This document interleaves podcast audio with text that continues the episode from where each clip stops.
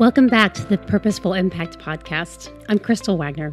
And today we're going to be talking about what to do when you feel stuck and like you're not moving forward.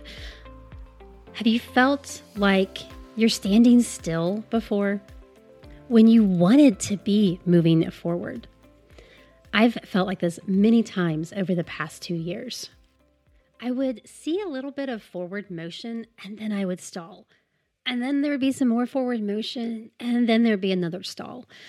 I heard a sermon recently that was really helpful in allowing me to embrace this season of feeling stalled.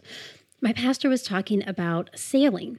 And sometimes when you're out sailing, suddenly the wind stops and there is nothing to move you along.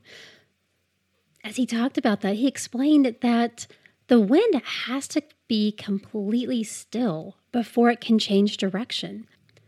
You can't, the wind can't turn 180 degrees. If it is going to shift, there has to be calm. I love this illustration because, yes, we may not be moving, but we're not stuck. If I think of stuck, I think of being like stuck in the mud, not able to move. You are not going anywhere. But instead, if you're stalled, we're drifting in the water. We not, may not be getting where we want to be going as quickly as we want to get there, but we're not actually stuck.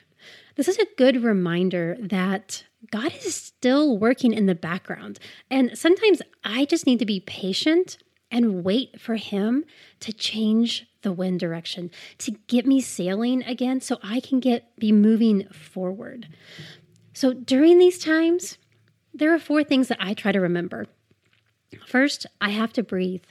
I have to remember that this is just a season and it is okay. I don't have to be anxious. I don't have to be worried about not moving forward. When I breathe, I'm able to get out of my amygdala or emotional thinking and get back into my prefrontal cortex, which allows me to think more logically. Which leads me into the, to the next step. After I have breathed, I have calmed my nervous system, and I am re engaging my prefrontal cortex, I can then reflect on my progress. Sometimes, if I will just stop and pause long enough to look back over the past month, six months to a year, or uh, past 11 years when I think about my entire time in business, I can see the progress that I've made. I can see all the little things that I've learned, all of the big jumps that I've made. And I realize I didn't get there overnight with those previous accomplishments and, and progress either. It takes time. I then have to trust.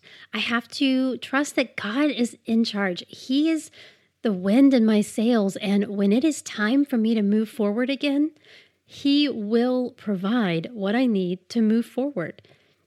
But I don't have to be doing nothing in this process. I can still be preparing. As I'm in a season of waiting for waiting for the wind to pick back up, I can be working on my character.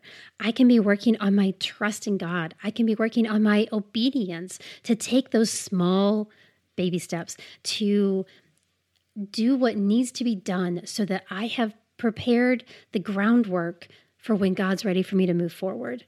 And some of that just takes time to figure out. It takes time being in the Word and being in prayer so that I know what to do next and what I can do to prepare. So, if you are in this place that you are feeling stuck and like you're not moving forward, take a deep breath, relax, allow your emotions to move through your body. They are real, they are a chemical that happens, but that chemical only lasts six seconds. So allow yourself to experience them, but then take a deep breath and allow yourself to re engage your thinking brain. And then reflect on the progress that you have made. What have you been doing? Where have you been moving? you may find it helpful to download the Thriving Life Journal. That journal has life assessments that will allow you to assess where you are, where you want to be. There are reflection questions to help you think through some of these things like what progress have I made? What do I want to be doing? And it will give you something to think about as you're in this season of waiting. Until next time, I hope that you continue pursuing your dreams and impacting the world. Thanks for joining me on the Purposeful Impact podcast. I pray that today's episode blessed you and that you found encouragement and practical tips. If so, would you share this episode with someone else so that they can be blessed too? I'd also appreciate it if you would take 30 seconds and leave a rating and review in your podcast app. Leaving a review helps other homeschool parents find the podcast and know if it's a good fit for them. Thanks so much for helping to spread the word.